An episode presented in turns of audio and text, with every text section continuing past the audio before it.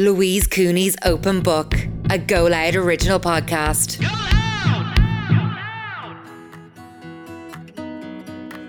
Welcome back to Open Book, presented by Go Loud. I'm Louise Cooney, and this week we have a fellow Limerick native Greg O'Shea on. He's an Olympian, he's a Love Island winner, he's a presenter, he's got a lot going on, and we have a really nice, open, and honest chat about everything from breakups to struggling with your mental health to retiring and just finding yourself and your new identity again.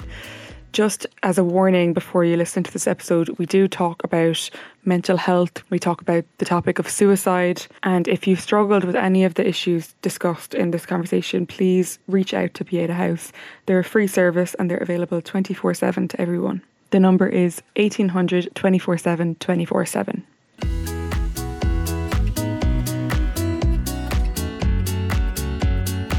I'm so excited to have you here. Yeah, I know. Two Limerick people getting Limerick. stuck in. How did we end up here? I know, yeah. I'm surprised I haven't done it before. I know. It's great to have you on. You're smashing it. Yeah, and you're busy out with your presenting in over in um, Virgin Media. I'm going to see you there later on. I know. That's what we'll be sick of seeing each other. Yeah. How long Um, have you been doing that for now?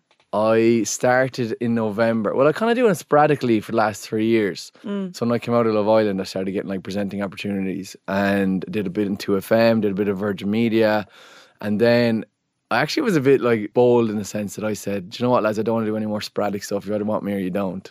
And then Virgin didn't talk to me then for ages. And then I think there was a bit of moving around and they suggested me and I um I got the role. So subbed in for Martin King. Obviously can't replace him, but I think I'm making it my own with Karen. Yeah, no, you're doing a brilliant job. Me and Karen get on very well. It's nearly four years, isn't it, since Love Island? Is that right? 2019 is when I w- went on the show. So what's it now? 2023. Yeah, this summer is four years. Holy crap! I'm getting old. That's mad. Like, I moved to New York around that time, so Yeah, it's funny because it doesn't feel like that long ago, but it is that long. Like, a lot has changed. you lived a thousand lives. Oh, Louise, you know Yeah, that. So have you.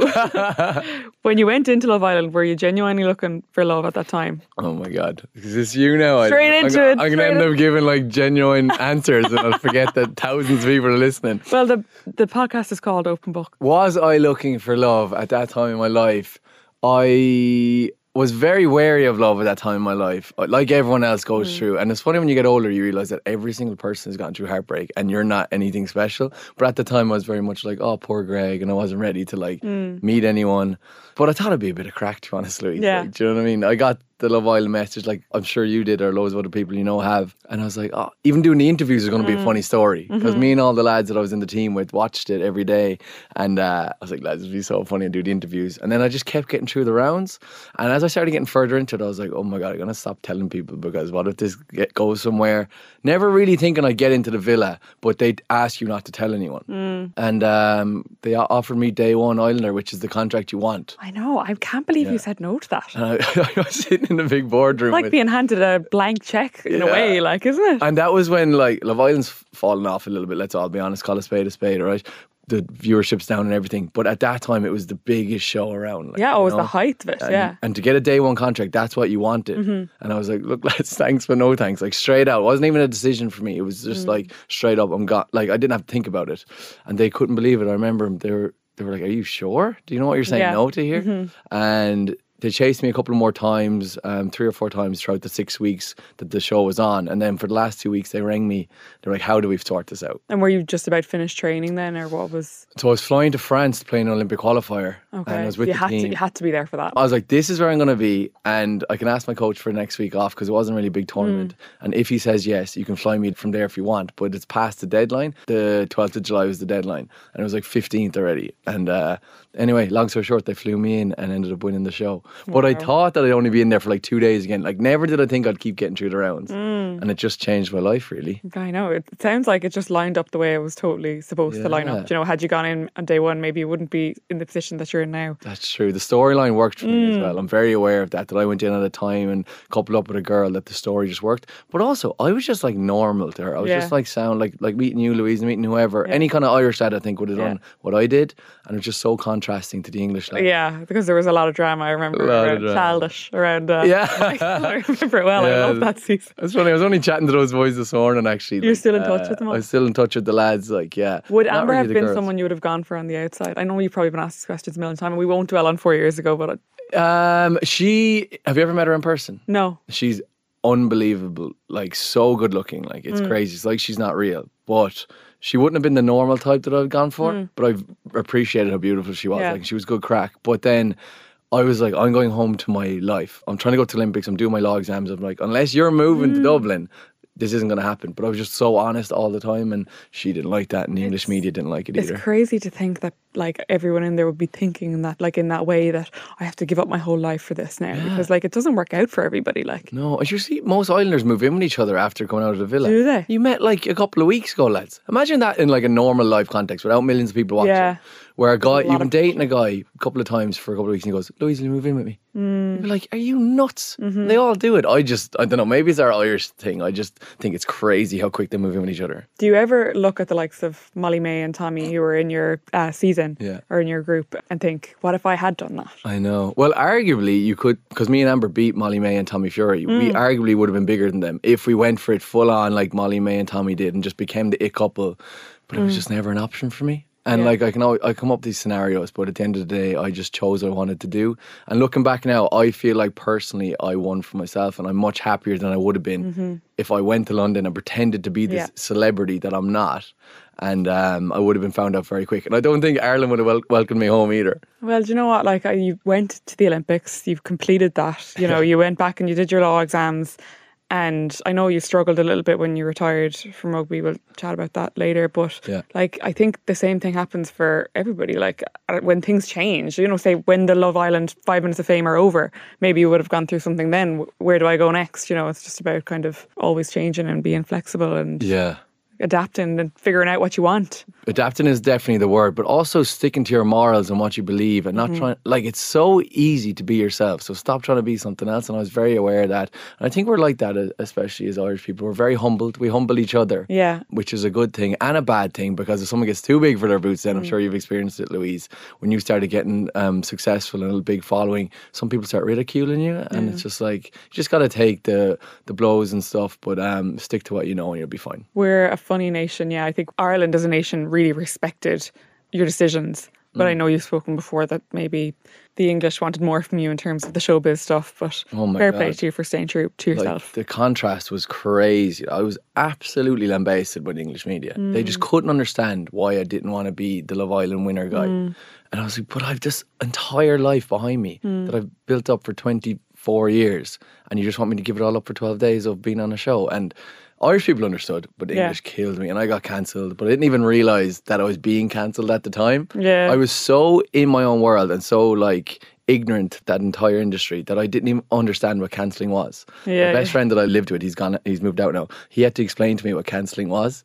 he was like, "Man, It's you're a- you're fully being cancelled." it's a hard one to understand. And Yeah. to even think of it as like something that happens is kind of crazy. I know, yeah. What is it's just new woke brigade that are just killing people for just trying to do their own thing. Why can't everyone just do their own thing? And as long as it doesn't interfere with your life, just let them off. Yeah, no, 100%. what I You've, you've carved your own path and you're 100% not cancelled. Not in Ireland anyway. Well, not in Ireland, thank God. Yeah. But I know, like, obviously, you go on Love Island, it's called Love Island. People are fascinated then by your love life forever in Mm. your personal life. Do you find that? I only realized that in hindsight, but at the time I wasn't aware that people were going to care so much about what I did romantically. But obviously, like it's Love Island. Mm. course, That's the only reason they know me. Do you know what I mean? I thought, oh, do you not care about my law exams and my Olympics and Mm. all this stuff? They're like, no, we only care about who you're kissing, and uh, it's clear t- as day now. But at the time, I didn't realize. So do you find now you have to protect that a little bit more or, or you're more open about it? Or how do you feel about like sharing that side of things now? I've completely made that side of my life private now, Yeah. but I had to learn that. Obviously, it didn't work out with Amber, but like we only dated for like two weeks, and people are like, "Oh, they're like, oh, you broke up with Amber." I'm like, broke up with her. I wasn't even going out with her. I was like, I Mm. dated her on a TV show. I was like, what? People need to get their like labels right. I here. know, You know what I mean? She's a lovely girl, but she was never my girlfriend. And you gave her 25 grand. I gave her 25 grand as well. I was like, what are people angry about? Jeez. You've given her enough. And then um, afterwards, dating became very hard because Yeah. anyone new that came into my life, I questioned their intentions. Mm-hmm. And a lot of girls just kind of just came in so poorly. Like, do you know what I mean? The first thing they'd ask me on a date is about Love Island. And I'm Mm. like, all right, well, we know where this is going to go. Or so I actually then gr- uh, um, gravitated towards girls I knew before that I dated in previously, Mm. Yeah. Mm-hmm. and I was much com- more comfortable with them because they knew me from before. I trusted them, but anyone I was even near. I remember I went and dated a girl in Paris that I knew from years ago, and there was one photo of me taken in Paris by myself, and she posted a similar photo a couple of weeks later, and people paired it together. Oh my God. And they were like, he's with this girl in France, and la, la, la. And I was like, how did they even work that out? Even crazier than that. I actually think I remember seeing that. Yeah, she's lovely. I knew her from years ago from athletics. She's actually a lovely girl, and uh, she got loads of Casual well. first date in Paris. There you go. Yeah, well, and then there's my ex girlfriend. When we started dating, we went to Dubai, and I put up a photo again of myself, and there was a footprint in the back on the sand. She posted one a couple of weeks later in the same area with the same footprint. Oh God, like stop. people were like, "That's the same footprint." So I, I saw these pictures in my research. I'm not going to lie. Yeah. But I did not notice the footprint. People are good. Like, how would you I spot was like, that? I can't get away with anything here. so how do you meet people now then? Good question, Louise. Do you have any friends? Many friends? I'm not on any of the dating apps. Never have. Never? Never done them. Not that I, I like. It's not like I think I'm too good for them. I think a lot of people find love on them. My sister Mm. has found love on it, and a lot of my friends have. But it's gotten to the stage now where I can't go on like a Tinder or a Hinge because the amount of screenshots that'll be sent around Mm. Oh, WhatsApp right, groups. yeah, yeah. See Greg O'Shea's on Yeah. Tinder. Like, so that's not going to work for me. But then I thought about Raya. Have you ever done Raya? I was on Raya before, yeah. Raya, Raya. It's interesting. Like I saw loads of celebrities on it. It was like I just thought it was like me and the girls would sit down and go through it. Like, and it's so different the way they've done it. They put a song and you put up your uh, all these pictures, and it becomes like a music video. Like No you know, way. but Would you recommend? for I would recommend. Yeah, maybe for someone like you, if you don't want to be screenshotted and stuff, you can't screenshot on that app. Okay, good. But the only thing I'll say is everyone on there is someone or thinks they're someone. do you know what I mean? And it's like, do you want that? Do you, like, is that a priority for you? Because if it is, then that, then that's where you go. But otherwise, like for me, I just have to like get over myself, and I didn't put any work pictures up on the apps, and like it's not really men that follow me. Like they wouldn't know. Not that I'm a big deal or anything, but I just wouldn't want on someone, you know, wanting to go out with me for that reason. Yeah. Or like getting the wrong impression for that reason, or like you know, I, I, want to have a separate life. I know what you mean, and you've done it very well. Yeah, no, totally. Yeah. Like Mark couldn't be less interested in what I do. That's so Uh, not sorry, not what I, what I do, but He's not an Instagrammer, like. he respects what I do, but he's Yeah. so not into it. Yeah, he just doesn't. Yeah. He doesn't care. That's you a healthy way to be. Yeah. Yeah. How did you meet him? Uh, Bumble.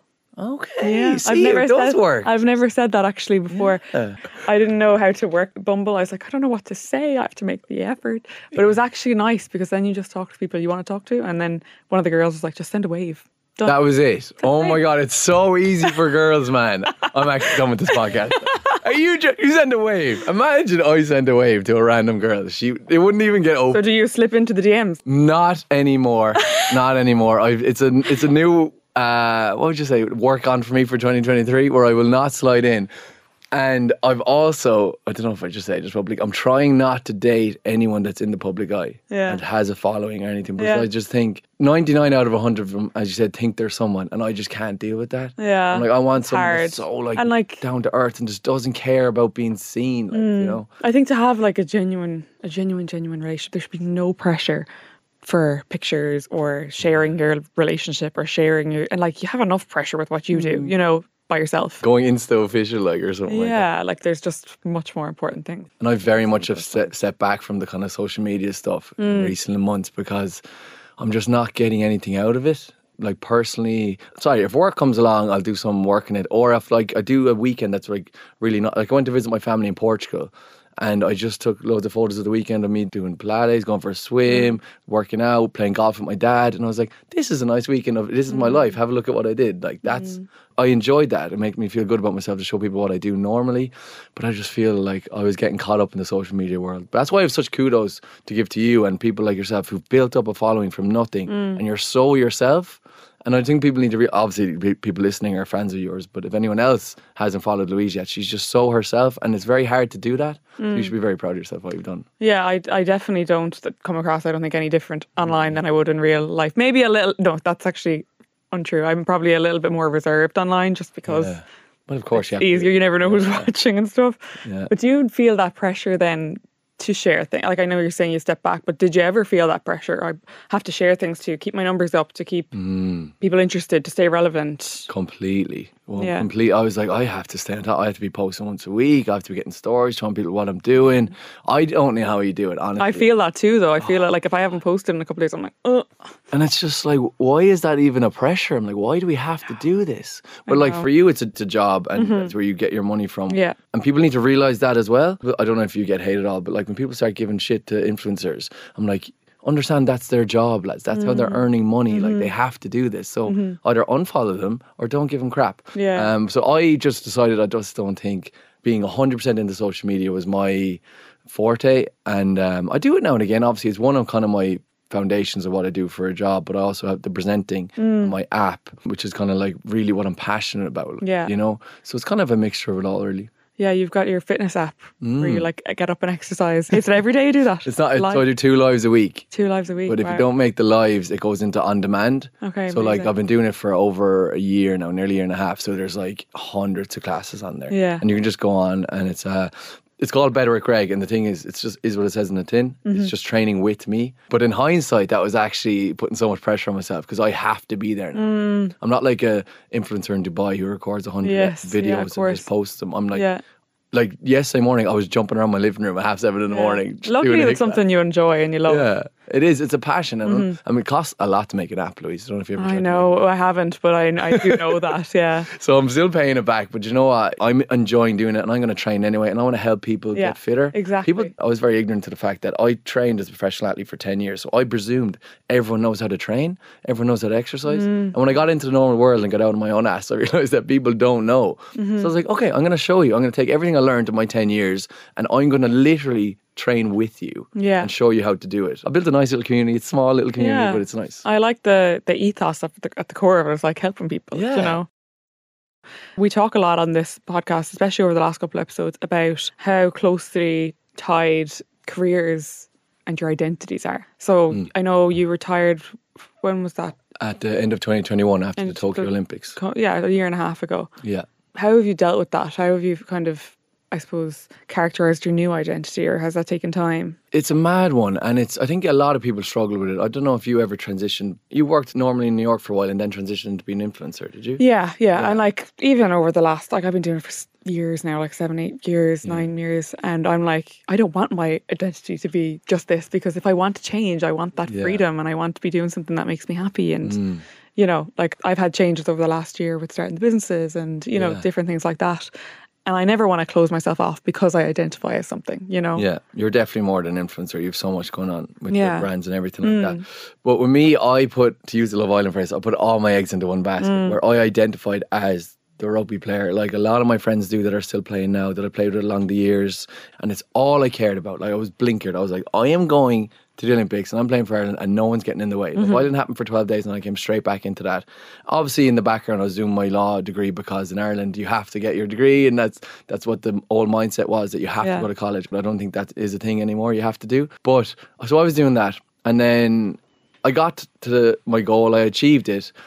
And then because we were making low below minimum wage, like the max I was ever paid in one year was eighteen grand. Like Mm. and trying to live in Dublin off eighteen grand, like it's nearby impossible. So, I, I was talking to Mark about this last night. So he's uh, he's like, ask him about the sports, ask him about the Olympics, ask him. I was like, and I will. Like, and I know you find that so interesting. But like, I, I can't believe that. Like, as an Olympian, you're on eighteen thousand a year. Like, how do you live? and that was the top contract. There was only a couple of us on that. There Yeah. was guys on twelve grand, there was guys on eight grand a year to train full time in a rugby where you destroy your body. it's because that has to be an amateur sport, kind of for the Olympics. Is that right? Well, the Olympics is an amateur sport and am- amateur organization, and professionals can come in and play. Like the NBA Mm. guys come and play the basketball, Mm-hmm. but like overall, like your gymnasts, your athletes, your rugby sevens players, they're all amateurs, so they're not actually getting paid that much money, and you see them mm. at the top of sport, so you presume they're making loads of cash. But if they don't have a brand sponsoring them, mm. they're goose. Like you know, and they're a lot of people live with their families and things like that. So it's just the way it is, and you know that going into it. So that's not a complaint. That's just reality of what it mm-hmm. is. Yeah. If you want to play for your country and go to the Olympics, that's what it's going to be like, all right? So we all decided to do that, and we kind of bonded over the bitterness of being paid so poorly, but like trying to get to the top of sport. And you looked at 15s lads, like 15s rugby, like your Leinsters and Munsters, that mm. get paid hundreds of thousands. And I've been in both camps. I did five years in Munster and I did five years in sevens.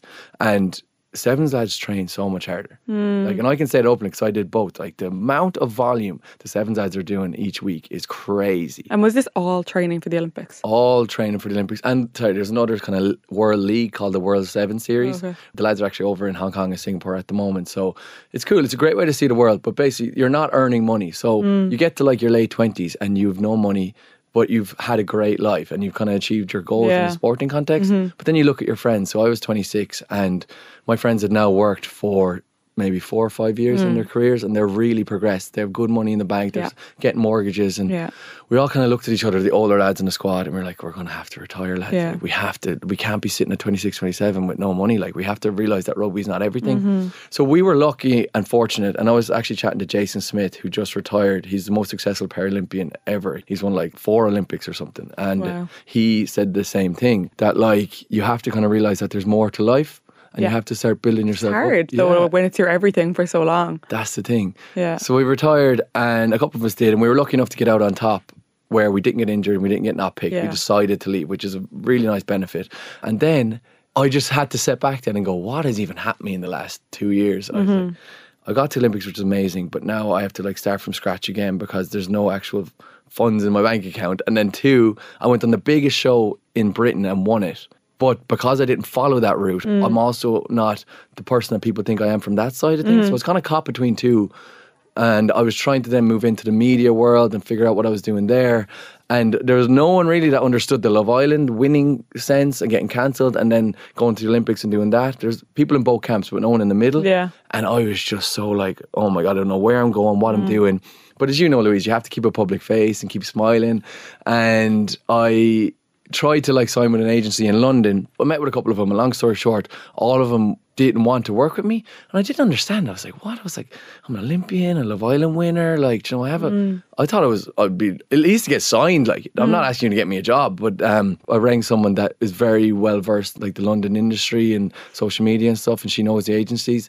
And she was like, "Look, do you want it between the eyes, or do you want me to sugarcoat it?" And I go, "Obviously, give it to me between the eyes." She was like, "Greg, you missed the boat. Like, you're irrelevant now. You can't." Expect to step away from the show for two years and come back and try and be the likes of a Molly-Mae and Tommy Fury. Like they went straight into that world after the show. You went home for two years. Now you're trying to get back in. They were like, it's just not going to happen straight away. You have to gonna, you're going to have to work for it. And for me to be told that I wasn't good enough after putting in ten years of such graft. Mm. And like giving everything I absolutely had, and then the world didn't care anymore. I was like, "What?" I was like, "But what do you mean?" And I, they all asked me like, "Who are you now? What are you? What are you doing? Like, what's the plan?" And I actually didn't have an answer. I didn't know who I was. I thought that was enough, but it wasn't enough for people. Yeah, and you know what? It's probably a blessing, like because you don't want to have to rely on that as your as your identity Mm. forever. Like you've so much else going on, and maybe it's just redirected your path back here, which maybe is where you're happy. It seems like you're happier here. Yeah. you know, it seems like family and friends are such a priority for you. Completely, yeah. You know? I'm in the happiest place I've ever been in my life right now. And I was in a very dark place that a lot of people go through as well. Mm-hmm. I probably took it closer to the edge than some people usually would. Mm-hmm. But I think that also stems from the fact that I'm a male coming from a sporting context. Yeah. Where we, I don't know if your boyfriend Mark would notice if you talk to him when you get home, we are kind of expected to be strong all the time and not talk about our emotions, or we feel that society wants Mm. that from us. Mm-hmm. But it's starting to change a little bit now. But at that time, I was like, I can't show anyone that I'm struggling here. Yeah. I, I didn't even tell my sisters. I barely told my mom. I was like, look, mom, I'm kind of struggling a little bit, but I didn't tell her the extent of it. Yeah, it. I think it's starting to change though. Have you felt that in opening up about it? Like, and have people approached you afterwards that you Mm. felt like, oh, maybe this is an easier conversation now? You know? Yeah. So kind of, I unintentionally mentioned my what I was going through when I went on a podcast with Doireann Garrihy, And then off the back of that, I went on the Late Late Show and spoke to Ryan Tubridy about it. Mm-hmm. And I'd never planned on it, but I just kind of told my story. And then after that, the amount of men, all different ages, Yeah. like young guys, like 16 year old guys. I was chatting to a 16 year old guy the other day who just went through his first breakup. He's really struggling. Oh. I spoke to him about it. I spoke to this like 56 year old man who's like an Irish family guy. Like he has daughters, Mm. sons, wife, Mm-hmm. house. And he was telling me about his troubles. And I was like, it doesn't discriminate. Like if you're struggling, it doesn't matter who you are. So Mm. Totally. everyone kind of um, came up to me and told me their stories. So I'm glad I did, even though I was very vulnerable. I'm glad I did. Yeah, yeah. And I kind of the message I want to put out there is I went through it, but now that's the thing that I went through, and now I'm in this place in my life where sometimes you have to go through trauma to Yeah. get to your happy spot. you Yeah. know? And you have to learn how to take care of yourself, like mentally, because it's not always going to be easy, you know. exactly. And yeah. you're an ambassador this year for Darkness into Light, which I've been as well for the last couple of years. And Yeah. Oh, Pieta is such a good charity. Mm. And I just love that walk. It's on the 6th of May this year. Yes, it is Saturday, 6th of May. Yeah, you've What- done it for a couple of years. I've done it, yeah, and I've worked with them, you know, just to help them send messages and raising money and things like that. yeah. My- Did you get involved because you went through your own struggles, or just you wanted to help out? Um, well, my cousin died by suicide in 2019, which I actually saw in the research they sent me. it was Oh, sorry to the hear. top cause of death in under 25 year olds in Males. in 2019, Yeah. which is crazy, like you know. Yeah. And that's why, like someone like you talking out, someone so successful and you know strong and well liked can go through that. So it, Mm. Yeah. it makes it more acceptable for others to acknowledge it. Like you know, Yeah, yeah. Biggest killer of men under the age of 25 in 2019, and the third highest killer of women, same age, same time period. wow, yeah, Yeah, and also the same study I think came out. We obviously got the same brief. They said that one in ten young people admit to attempting suicide, wow. and that's that was a 2022 result. give me goosebumps. I was like, what? And I'm like in ten? thinking, why, why 2019? I'm like, I wonder in 2020 that time to slow down. Maybe did we all learn a little bit, a little bit better to look after ourselves? Yeah. And, like I, I think that's what taking care of yourself and looking after your mental health looks like as well. It's slowing down and Yeah. giving yourself the time and talking to people and taking out a pen and paper and writing things down and like there's so many things you can do. Mm. That's But- what spurred you on to get involved did it? yeah, so well, that that was one thing, and then I also after this and during it like struggled myself, and I I- like I didn't even realize I was struggling. You know that kind of way. Like I had quite bad anxiety. I was never like depressed, I don't think, but quite anxious and down and not myself. Like you know, Yeah, and you know I went on medication for that and spoke to a therapist about it, yeah. and yeah, it's taken like I'm still I, I'm still really really careful about it, like and looking after it because I never want to go back to that place. I love you know? that. Yeah, Yeah. You're really taking care of yourself and setting boundaries. and I feel it when I'm off, like you know, so I have to set boundaries, yeah, and Yeah. But even being aware of it is a massive step. And I'm Mm. like that now. So it's actually more common than we think that I went on medication as well and Mm-hmm. saw a therapist and stuff to help me out. And now when we feel ourselves we're slipping, Mm. we're able to identify it and fix ourselves Mm-hmm, very quickly. Maybe before we weren't. yeah, I think there definitely has been like people are a little bit scared about admitting it to themselves. I think probably themselves more than anyone else because sometimes I talk to people and I can see it straight away. I'm Mm. like, you need help, like you know, Yeah. but. Sometimes it's harder to admit that to yourself, like you know, and right, I need help here, and I, I don't know where to go, or Mm. and that's what Pieta great for. They they can give you advice and they can tell you where to go if you Yeah. don't know.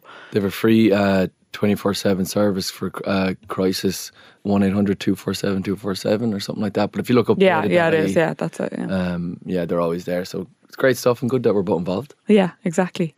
Um, so now you're presenting on Virgin Media. Is that something you always wanted to do, or is it something you've just realised you loved when you got a chance to try it out? Yeah, so the when I came out of Love Island, I got presenting opportunities. Yeah. And I'd never in a million years before Love Island thought that I would ever be a presenter. I was like, I'm going to do my rugby, get my law degree, do my FE1s, which I've actually done. And then when I retire, I'll just go in and become a lawyer. Mm. And that was it. And that, that's a good plan. I was like, that's going to be my career. Find myself a, a nice girlfriend, get a dog, get a house, and that's going to be my life. Mm. And I'll be happy out. But then I got these opportunities off the back of Love Island. And my first one was in 2FM with Doireann Garrihy on the breakfast show. And then Virgin Media brought me in and I had a show called The Line Out, which was like a poor man's Graham Norton kind of thing. And uh, I loved it. I Yeah. absolutely loved it. I was like, it gave me adrenaline buzz. Similar enough to sport where it's live TV Yeah. live radio. And if I mess up, that's it. You're done. Like there's no going back and deleting it because it's live, and I love that. And You have to learn that. um, I was very much thrown in the deep end, very much thrown in the deep end. There, it was kind of like sink or swim. But I had great people around me. Like so, co-presenters really helped me out and showed me the ropes, and the floor managers and everyone kind of really helped me out. But like say on a live TV set, right? You go, you go on, you sit down. You have a director in your ear. You have an audio cue that you have to read. But as you're reading the camera, you have to make it look like you're not reading. Hmm. You also have a guest on the couch. You could have three guests on the couch where you have to interact with them. And you have to know things about them, you have right? to know everything about them. You have questions on your iPad or your sheet, and you also have to work with your co-presenter in order to make the conversation flow. So Yeah. there's like five things going on. And sorry, you're also on TV, so you can't be just like slumping down. You can't zone out. Like, yeah, if you lose track of what, like, sorry, could you just say that again? and you have to go with the conversation. Yeah, that's true. So you have to react. So I loved it. I loved the Mm. challenge of it, and it was getting me a buzz. And I was like, "Do you know what? I'm going to go for this. And at the time, still, I had no experience really. I'd done a couple of jobs Yeah. Mm. there, but like not enough to be given a full role. So I had to do about three years of random jobs and kind of build up my. Uh, CV and then they gave me a shot. I'm still learning every single day, but I'm loving it. yeah, amazing. Yeah. And do you think you'll ever go back to the other route, the law route? Is that something you could see? I have it in the back pocket. Say if like TV crashes or I get cancelled for saying something stupid Yeah. or I don't know, or Instagram crashes, then I can fall back in my Yeah. law degree and become a Yeah. solicitor. But it doesn't excite me, Louise. Do you know what I mean? I just don't. Also, you think you're in your 20s, you're like, you never know what's you never know. ahead of you, like, you know? Yeah, but at least I have the degree in the back pocket, like, you know? you've said it a couple of times throughout this chat, just that like I suppose there's a roadmap for everyone, like or there was. You go to college, you go, you get married, you know, you stay in the job that you've qualified for or you've trained up to be.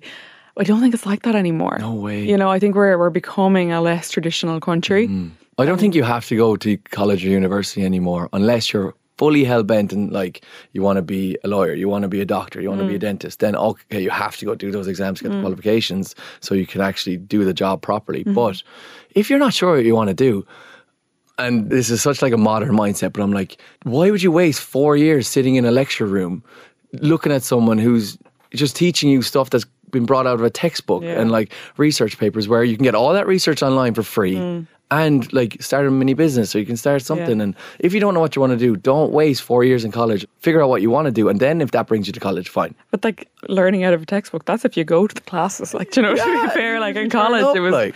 just really about socializing, and it was kind of like for me having a break. You know, Yeah. I, like I'm lucky I did study something I was interested in, but like at one stage, I think I went probably four hours a week. Do you know what I mean? Like I could have really compressed it and got much more done. But I'm also I wouldn't take it back. But I, I think you can get where you want to go a lot faster Yeah. if you really know what you're passionate about and what you're interested in. And do you use your degree at all anymore well, it was communications, so Okay, I'm using it right now. you do okay yeah you're, No, you're the exception I also don't like I didn't learn any of that stuff in college. I learned most of it like on the job absolutely and like Mm. getting involved in different things, the different jobs that I've had and different people I've met, clubs I was involved in, things like that. Like, you know I'd say you learned so much from building the brand you have now and your clothing brand than you did for four years sitting in a lecture. Oh. so much, yes. Do you know what I mean? It's uh, as we say in the Going for Growth group that I'm in, which is it's run by Enterprise Ireland and KPMG. Yeah. They're like it's the most expensive MBA and most valuable MBA you'll ever do. Like, you know, setting up your own business because you have to be everything. Yeah. You know, and I'm sure you've seen that with your own app. as well. yeah, Like, so stressful. so stressful. It's just you never switch off, really. Yeah. Like you know, There's always something to be doing, isn't there? always something to be doing. Yeah, That's exactly. the thing. You can just go straight into that out of secondary school and just start trying to build your business. Yeah, Do you know what I mean? Yeah. Now, probably parents will come at me now, but I just think we're in a dif- different generation, Louise. Yeah. There's so many ways to make money in this world. You just have to find your passion and make it happen. yeah, and I think the priority should be to figure out what is your passion, what Yeah. are you driven by. Which is a hard thing to do. Yeah. Which means you have to have the get up and go attitude where you just go to a class and you try it. Say if Mm-hmm. you're into, I don't know, you love art and you're just at home doodling away, go to an art class Mm. or go to an art exhibition or if you love dancing, go to a dance class. Mm-hmm. Yeah. Do you know what I mean? Like do stuff that you think you might like. If you're into coffee, go do a barista course. Do you know what I Mm. Mean? And figure it out. You can't just sit back and think it's going to happen because it's Yeah. not. But you have to be active about it. You've achieved a lot that would be signifiers of success. You know, you've been to the Olympics. That's the top of the game. You've won Love Island. Yeah. What does success look like for you now? Oh my God, that's a great question, Louise. I don't know. I actually haven't sat down in my recent mindset um, to think about that. But what I really um, focus on on a day to day basis is feeling good within myself. And that sounds really, really wishy washy. But if I'm like the other day, my friends asked me to get up and go for an early sea swim and a coffee and whatever. And I was like, you know what, lads? I'm not feeling right myself right now. I'm going to go for a sleep. I'm going to mm-hmm. go for a workout and whatever. And I was like, very much like getting myself back on track. So, mm-hmm. me feeling good about myself and having a, a day where I feel well and get good work done is a successful day for me. But in like a broader sense, I just want to keep getting better at this presenting gig Yeah. because I'm still learning. I'm very much still have my stabilizers on. Yeah. And every show there's something going wrong. Do you know what I mean? Like last night we had Mario Rosenstock on, right? And just before he was coming on TV, he fell and twisted his leg, and we had to deal with that situation. So he was obviously a bit thrown by it. Then Yeah. we had to like get him onto the couch and talk to him about okay, wh- way we're going to do the questions here now, and but then the floor manager's like, okay, we're on in 30 seconds. And like, that is a scenario. I'm like, I have to learn on my feet here because Yeah. otherwise the show will come crashing down. Or the other day, another example is like the auto cue. So the words that are going across Mm. the screen, it cut out. So there's no auto cue. So me and Karen you were gonna- just sitting there, just trying to just ad libbing for like a couple of minutes, and like things like that is just such a good way to learn. And like without that, would you not know who's coming up next or when they're coming on and things like that? didn't even, we didn't know where we were going with the show. Like so, we had to like think back to okay, what what did the producer say? Where, where do they want us to go with this? And director would be in our ear, but at the end of the day, buck stops with us, and we have to get it done. So mm-hmm. Oh my things God. like that, I love it because I'm learning every single day. You know, Yeah. but I'm still very much an infant, and I'm learning. Yeah. And I'd say the routine suits you as well, like having somewhere to go like every day, you know what time you're in there at and you can kind of work your day around that. Yeah, I, I'm very good in a, in a routine. I'm much more happier in that because, say, when I retired and I had that kind of 2022 year where Yeah. I was, I got like two flights a week, and that wasn't on holidays. That was like going to like meet people, trying to create my new brand, my new career, Mm. Yeah. going to wherever the work was. But I was very all over the place, living out of bags. And Mm. some people are good at that, but I was just that's just not me. I'm very much like back from my rugby days where I'd have my boots and my gear ready from the night before, have my lunch packed, have my stuff ready to go. Mm. Yeah. And I know where I'm going to be, what I'm doing. So Yeah. That's, that's where I like to live. I heard this thing recently. I might have said this before, but uh, it's like as an entrepreneur, as someone who works for yourself, having a empty diary is as stressful as having a full diary. and I so feel it. Like I'm running around all morning, but like I know, say once today's over, I'll be like, oh, good productive day. Good you know what I mean? yeah. I'll feel great after it. Like you know, a good one. I'm going to steal that off you. Yeah. Empty diary is good as a full diary. Yeah. so true though. Like it's Or like you got to find that that balance, and it's hard to find it. You know. Yeah. I have kind of this idea of like future Greg. So like work now so future Greg can relax. Mm. So I'm like, why would I waste a couple of weeks of going on the piss with the lads here Mm. where I could work hard now for a couple of weeks and then when I'm 35, 40, I can relax because I've done the work now when I'm in my 20s. So it's like, get Yeah. the work done now. Yeah. So that's kind of what I'm trying to do now is kind of just build myself up. Um, I'm very much aware that I'm in a new chapter of my life and I'm only at the beginning of the chapter. Yeah. So I'm just trying to kind of build up what I have now. But the life I have now is the one I want. I just need to develop it. you That's know? so exciting. Yeah. You Yeah. never know what kind of opportunities will, will come along once you keep working away on, on what you're doing. It's you tipping know? away, and it's consistency and discipline. Like Yeah. you know, I talk about like just doing a little bit of something every day for Yeah. yourself. Like do it for future Louise. Like what does what do you need to do for her right now, and do it for yourself. You know I mean? That's what I think. And also, Think about. hopefully, I uh, find a missus at some stage as well. That's that's another goal of mine. But um, But what are you what heart- do you what are you looking for in someone? Oh my god, what's your type on paper? and then we, we any anyone who thinks that maybe they're a match, they can drop you a DM, and then you don't have to do it. Drop at the end, and then you can filter it down to me. Um, I'm looking for someone that I actually went on a date the other day, Louise, and my Did skin you? is crawling over. it Oh, It was just a really why? bad date. If it's a bad date, it's a good story. So But she was, it was, it's not even a good story. She was beautiful, like 10 out of 10 I would have gave her. Like on paper, she is gorgeous. But I was exhausted at the end of the day because just trying to drag conversation. oh no. I've been on a date like that before. Oh my God. awful. I literally thought I was going to fall asleep. I've, and I felt like I was at work, like interviewing someone. Mm. I was wrecked at the end, and I was just like, "This isn't going to work." You're beautiful. I didn't say this to her, but in my head, I was like, "You're beautiful to look at, but this isn't going to go anywhere." Mm. And I'm sure she felt the same. Like, she was giving one word answers and stuff, and Oh God. so it's a tough world, the old dating world. So what I'm looking for is someone that's very much aligned with what I'm doing. Like, so I'm obviously very into wellness. Mm-hmm. Do you know I mean? I have my routine, and I'm very into that kind of. Yeah. Like, I wouldn't be attracted to a girl now that's like going on nights out the whole time and like, Yeah. out in a smoking area with like all this stuff. I'm just like, nah, that's just not my person. Yeah. I'm not saying that's the wrong person. That's just not for me. Mm-hmm. Um, so someone that's kind of into the wellness stuff, that's very ambitious as well, that has her own stuff going on. Yeah. That's like independent. Like she doesn't need a man, but she wants a man. Mm. Yeah. That kind of thing. Yeah. I don't want a girl that's like working in some job that she's just like getting by, just comfortable. Yeah. Like want to be impressed by them. No, and she's just looking for a guy to like fund her life. I just don't want that. No, no. Some guys want that. Some guys want a girl to sit at home and they like he pays for everything for her. But that's just not the girl I want. Yeah. Like wellness, ambitious, and someone that's like I think it stems from me being such like a, a family man. I'm really close to my Yeah, sisters of and course, yeah. and someone that's just supportive, like that really cares about what you're doing. Like Mark Few, for instance. Yeah. Right. He doesn't have a clue about what you're doing on Instagram, Yeah. but he supports you. Yeah. I want someone that's just gonna. They might not understand what I do for a living, but they're gonna like. So how was your day today? How was Mm-hmm. Yes, the show? yeah. And it's such a small thing, but it matters so much to me. I know. You know I know. I mean? Yeah. Um. Unfortunately, now it used to be about like looking for the looks, like the ten out of tens.